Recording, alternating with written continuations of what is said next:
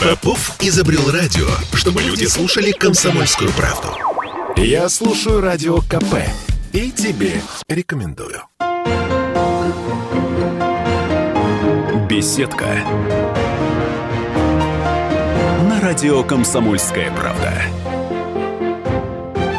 У нас в студии президент Нотариальной палаты Санкт-Петербурга Мария Терехова. И сегодня мы будем говорить о долях. Здравствуйте, Мария. Здравствуйте.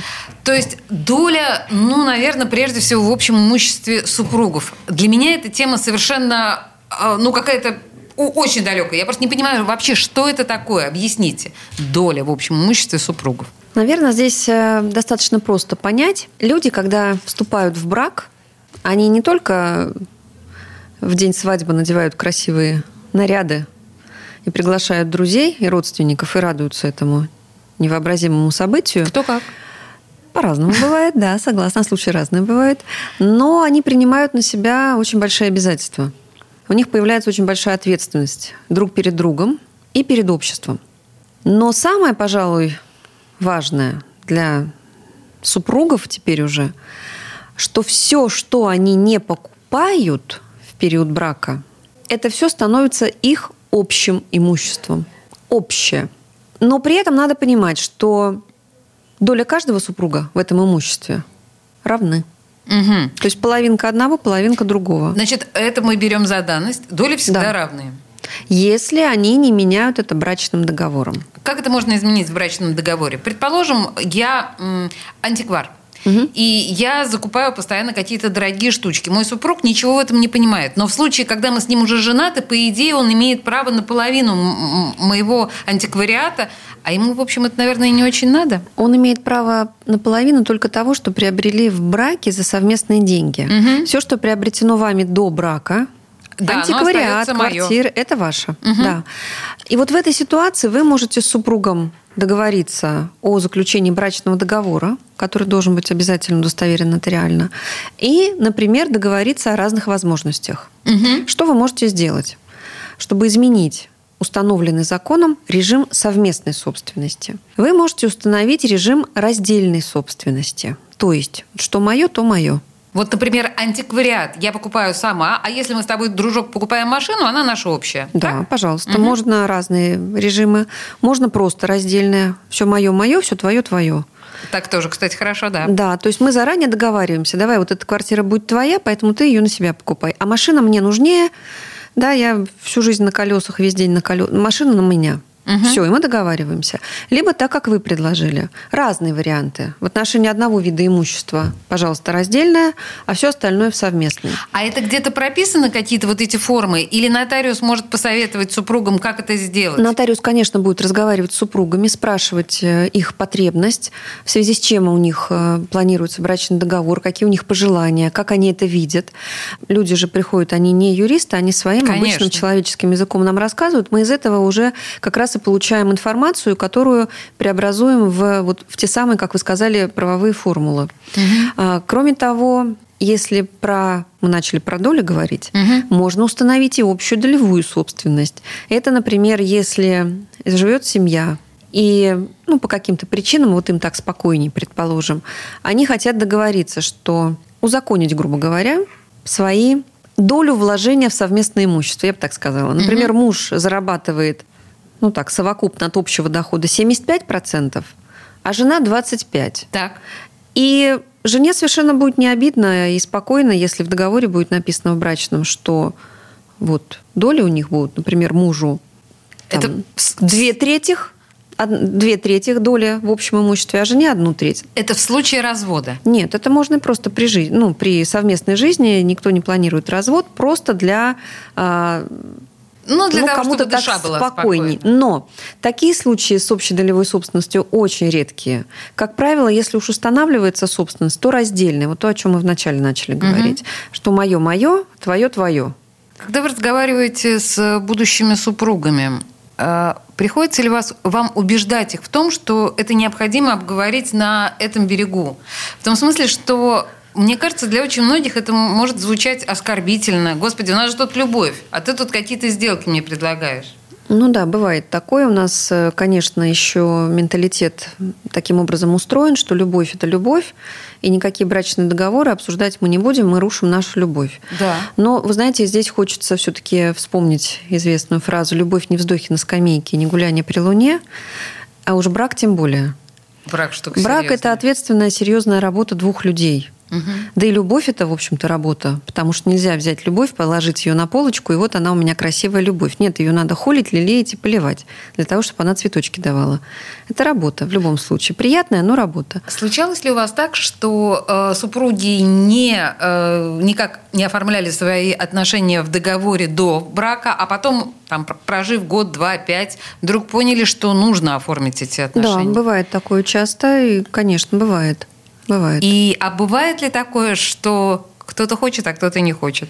Ну, условно говоря, жена говорит, что давай-ка мы решим вот тут какие-то материальные проблемы. Если мы, ну, мы, нотариусы, видим, что договоренности между пришедшими людьми нет, один хочет, а другой не хочет, угу. то нотариус не будет удостоверять такой брачный договор. Потому что нотариус работает в сфере бесспорной юрисдикции. Страшные слова, но по-русски это обозначает, что мы работаем там, где нет спора. Как только мы видим спор, на этом наша компетенция заканчивается, и начинается компетенция адвоката, суда, если люди дойдут до суда, угу. там медиаторов, который может привести стороны к балансу интересов и чтобы они начали друг друга слышать. Мы не можем в споре работать права не имеем. Угу, угу. Принято. То есть э, в случае в конфликтной ситуации э, супруги идут не к нотариусу, а к юристу. Э, в смысле, к адвокату. К адвокату. Скорее всего. А вообще лучше к семейному психологу. Какие э, виды владения имуществом бывают? Вот чтобы нам понимать. Мы с вами начали с долей, которые тоже для меня, в общем, были абсолютно темным лесом. Вот в данном случае. Ну, бывает просто собственность, принято ее, ну, так обывательски называть частная собственность. Угу. Когда что-то принадлежит одному человеку на праве собственности. Раньше называли ее личная собственность, ну, такой обывательский термин. Э, строго по закону это собственность одного человека. Кроме того, бывает общая собственность. Так. Это когда два и более людей владеют чем-то. Ну, для понятия, для понимания, наверное, коммунальная квартира самый такой живой пример. Неприятный пример. Так. Там общая, а общая собственность она бывает, в свою очередь, совместная и долевая. Угу. Совместная законом установлена только для супругов и, например, крестьянское фермерское хозяйство. Ну, это такие крайние случаи. В Санкт-Петербурге это не очень актуально, в отличие от других наших регионов. То есть совместная собственность может быть общая совместная собственность, а бывает общая долевая собственность. Совместная – это где доли не выделены. То есть когда супругу, грубо говоря, ну, целая квартира вся моя, и второму супругу вся эта квартира принадлежит. Ну, ага, вот нет да. доли. А в коммунальной квартире нам с вами всем привычно видеть в документах, где написано право собственности уже не на комнату, правда, в Санкт-Петербурге, по крайней мере, а именно доля на доле. в праве там 13 148 вот, вот. Это общая долевая собственность. Есть какие-то рекомендации? Ну, если мы говорим про общую долевую собственность, это тоже серьезный вид собственности. Это что говорит? Это значит, что все мы собственники, например, этой коммунальной квартиры, должны пользоваться, владеть и распоряжаться этим имуществом по договоренности совместно. Это наше общее имущество. И поэтому я, как, например, собственник какой-нибудь там одной десятой доли, желая продать свою одну десятую долю, первый, кого должна уведомить и предложить купить, это любой из моих сособственников. А их, предположим, еще 10 человек. Да, ну я прям по комнатам пошла, и в первом же мне сказали, все, конечно, покупаю. Ну и все, я тогда с ним, он реализует свое преимущественное право. А здесь, кстати, нет права первой ночи, да, получается, среди кого вот я этих выбрала? всех 10? То есть кого, кого я вы выбрала? выбрали? Я поняла. Да. Угу. Если же, ну, предположим, есть конфликт, э, не живут люди, ну, то есть я не могу их физически найти, то я должна письменно их уведомить. Я их должна уведомить письменно о том, что я, уважаемый Иван Иванович, продаю свою одну десятую долю за, не знаю, там, за какие-то деньги, за, за 500 тысяч, предположим. Не хочу никаких ни рассрочек, ничего, прям хочу сразу 500 тысяч. И у вас есть месяц на подумать. А я могу сказать, а у вас есть неделя на подумать? Месяц. Месяц. Законом установлен Законом, месяц. да. Мгм. Да. Я должна направить эти письма. Здесь вариаций тоже много. Самый надежный способ – это через нотариуса осуществить нотариальное действие по передаче документов. физическим и юридическим лицам. Нотариус сам это передаст и по факту либо получит уведомление о вручении, где будет четкая дата стоять, когда же этому Ивану Ивановичу вручено. От этого момента нотариус месяц ожидает. Если ну, между продавцом и этим соседом ничего не произошло, то можно продавать и посторонним людям. Если все соседи промолчали, не, не выказали никакого желания. Да, если же они высказали желание купить, то они уже взаимодействуют с продавцом и уже приходят к нам для оформления этой сделки. Мы говорим о долях с президентом Нотариальной палаты Санкт-Петербурга Марией Тереховой. Две минуты рекламы буквально, и мы вернемся к этому вопросу. Беседка. На радио «Комсомольская правда». Женщины любят ушами. Поэтому твоя любимая слушает Радио КП. И тебе рекомендует. Беседка. На радио «Комсомольская правда». Мы продолжаем разговор о таком понятии, как доли, доля э, с президентом Нотариальной палаты Санкт-Петербурга Марией Тереховой. Уже много чего узнали, но, конечно же, не все. То есть, ну, насчет долей с коммунальной квартиры все понятно. Если там есть ребенок каким-то образом, вот долевое участие ребенка, оно существует же? Оно существует, оно немножечко усложняет так. правоотношения и гражданский оборот. И если семья, в которой есть такой несовершеннолетний собственник, э, намерена продать вот эти свои доли, то они не могут просто взять и продать. Они наделяются обязанностью родители, кроме как уведомить соседей, то, о чем мы уже поговорили, еще и получить предварительное разрешение органов опеки на а продажу. Органы, а органы опеки дадут свое соглашение только в том случае, если гарантировано ребенку не хуже следующие... Да, либо приобретение на его имя тоже доли в каком-то, ну, либо доли, либо целого, может быть, помещения в каком-то другом объекте недвижимости, либо деньги от продажи должны поступить на блокированный счет несовершеннолетнего, и до 18 лет он находится под э, присмотром органов опеки. Насколько я понимаю, доли несовершеннолетних обычно маленькие. Или равны? По-разному бывает. Потому что если мы говорим про общую долевую собственность, как она, например, может возникнуть? Она может возникнуть в порядке наследования. Например, бабушка была собственником имущества целой квартиры. Угу. Ну, бабушка, либо там папа, мама, ну, в общем, человек был собственником целой квартиры. Он умирает, завещание не оставил, а у него наследники, например, трое детей, угу. один из которых несовершеннолетний. И все принимают наследство. В равных долях? Да. Угу. И у каждого будет по одной третьей доли. Вот, пожалуйста, возникла общая долевая собственность, откуда не ждали. Да, поняла. А, вообще, все-таки, прежде всего, в браке, когда мы говорим о долях, все равно мы, наверное, думаем о разводе. Все-таки, вступая в брак, вы думаете, мы думаем о разводе, да? Ну, Гениально. Мне кажется, что все-таки, когда мы показываем эти документы, мы должен. Да, момента моря это называется, да, как вы понимаете. Так вот, скажите мне, как делить имущество, нажитое в браке? Вот э, такой очень общий вопрос, но вот основные рекомендации. Если мы говорим именно про то, как делить, то для mm-hmm. этого есть инструмент соглашения о разделе совместно нажитого имущества. Оно также с недавнего времени подлежит обязательному нотариальному удостоверению. Раньше можно было без нотариуса обходиться, но законодатель увидел, сколько злоупотреблений происходит в этой сфере, а, поскольку супруги одна из сторон этой истории бывает очень эмоционально подавлена, ее можно, в общем-то, заставить, уговорить на все, что угодно. Угу. Да, только чтобы развязаться вот с этим человеком. А у нотариуса, как я уже говорила, если мы увидим давление, принуждение, мы не будем это делать. Ну вот, то есть можно сделать, конечно, соглашение о разделе совместно нажитого имущества. Можно в брачном договоре, вот когда мы его составляем еще на берегу, когда все хорошо, мы можем изначально просто предусмотреть такие вариации, что в случае развода будет так, так и эдак. По крайней мере, мы сейчас еще, у нас еще вот наша любовь на окошке цветет, и мы можем разговаривать спокойно, да? А я все-таки думаю, что мы придем к такому пониманию в обществе, что брак это серьезно, и что в брак вступают, в общем-то, люди уже повзрослевшие. Ну, раз они вступают в брак, угу. то и про брачный договор они смогут разговаривать без эмоций и спокойно. Это нормально. Это совершенно нормально. Я думаю, мы к этому придем. А, хорошо. А, если мы все-таки продолжаем про дележ имущества после брака, который вот сейчас а, осуществляется уже по усовершенствованным, скажем так, правилам, в данном случае дети, наличие отсутствия детей, ведь, по-моему, с детьми разводят только через суд – это мы про развод говорим, да, не про мы... дележку имущества. Да, если есть несовершеннолетние дети, а то... на дележку имущества несовершеннолетние дети как-то влияют? Никак не влияют. А, никак суде не они могут влиять. То есть если не договориться супругом, ну вот ни в какую, все, ничего подписывать не буду.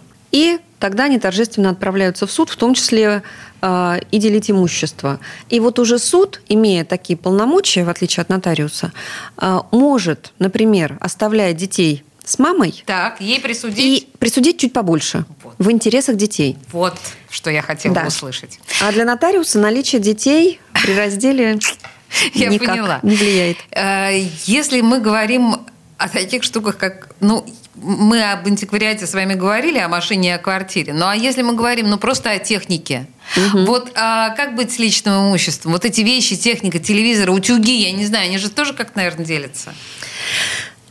Ну, как правило, все-таки, даже если развод происходит не вполне цивилизованно, и супруги уже видеть, слышать друг друга не хотят, а, мало у кого доходит до дележки чайников. Но вот у меня в практике была такая ситуация, когда муж настаивал на описании в соглашении о разделе чайников, микроволновок, холодильника, телевизора. А он такой тонкий садист, да, был очевидно? Ну, когда я узнала, где он служит, то я подумала, что, скорее всего, да. Стоило мне больших усилий, конечно, с ним долго переговариваясь, ну, как-то вразумить, что ли, его, что отдайте вы уже эти чайники. Ну, заберите вы себе уже телевизор, отдайте ей холодильник. И я уберегла себя вот от этой такого некрасивого, некрасивого, на мой взгляд, соглашения. Но, тем не менее, пример был. Пример был. Конечно, если мы говорим про дорогостоящие какие-то вещи, ну так, это сейчас уже без юмора, конечно, бывает очень дорогие встроенная кухня, которая по соразмерности, ой, вернее, по стоимости очень соразмерна стоимости ну, ремонта. Да. Угу. да. Поэтому, да, конечно, описывают. Бывает такое. Тот же самый антиквариат. Те же самые картины, предположим, да, бывают случаи, когда это все описывается. А бытовая техника это крайне редко. Угу.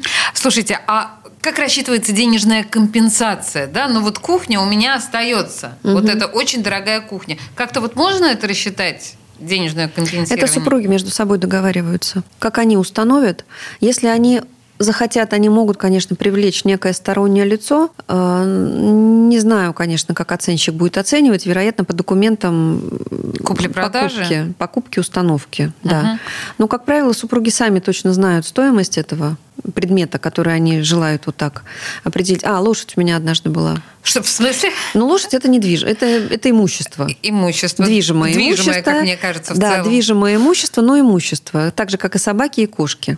Да, да. Поэтому, если вас, не дай бог, укусила соседская собака, то считайте, что на вас упал соседский шкаф. То есть вас, вам соседское имущество причинило вред. А вот, так что да, у меня однажды была лошадь. Слушайте, а вот если действительно, а как делить животных? Ну, животные по частям не поделишь, поэтому, конечно, тут нужно вещи в натуре отдавать. А бывали ли какие-нибудь случаи, ну, я не знаю, Тут я не понимаю, что измерять в данном случае. Породистость животного или любовь к нему? И э, можно ли как-то компенсировать материально породистость животного или, опять же, любовь к нему? Ну, вы знаете, здесь по-разному. В разных ситуациях бывает разных подход. И то, что я от коллег слышала, ведь э, породистое животное, оно помимо любви вызывает еще, наверное, и некие меркантильные чувства. Конечно. Потому что оно воспроизводит потомство, которое тоже стоит денег. И здесь уже, наверное, не о любви речь. Угу. То есть тот, кто занимался разведением, грубо говоря, вот этих собачек или кошечек в семье, логично оставить эту собачку или кошечку этому супругу. А если я очень любила кота, и мой муж очень любил кота.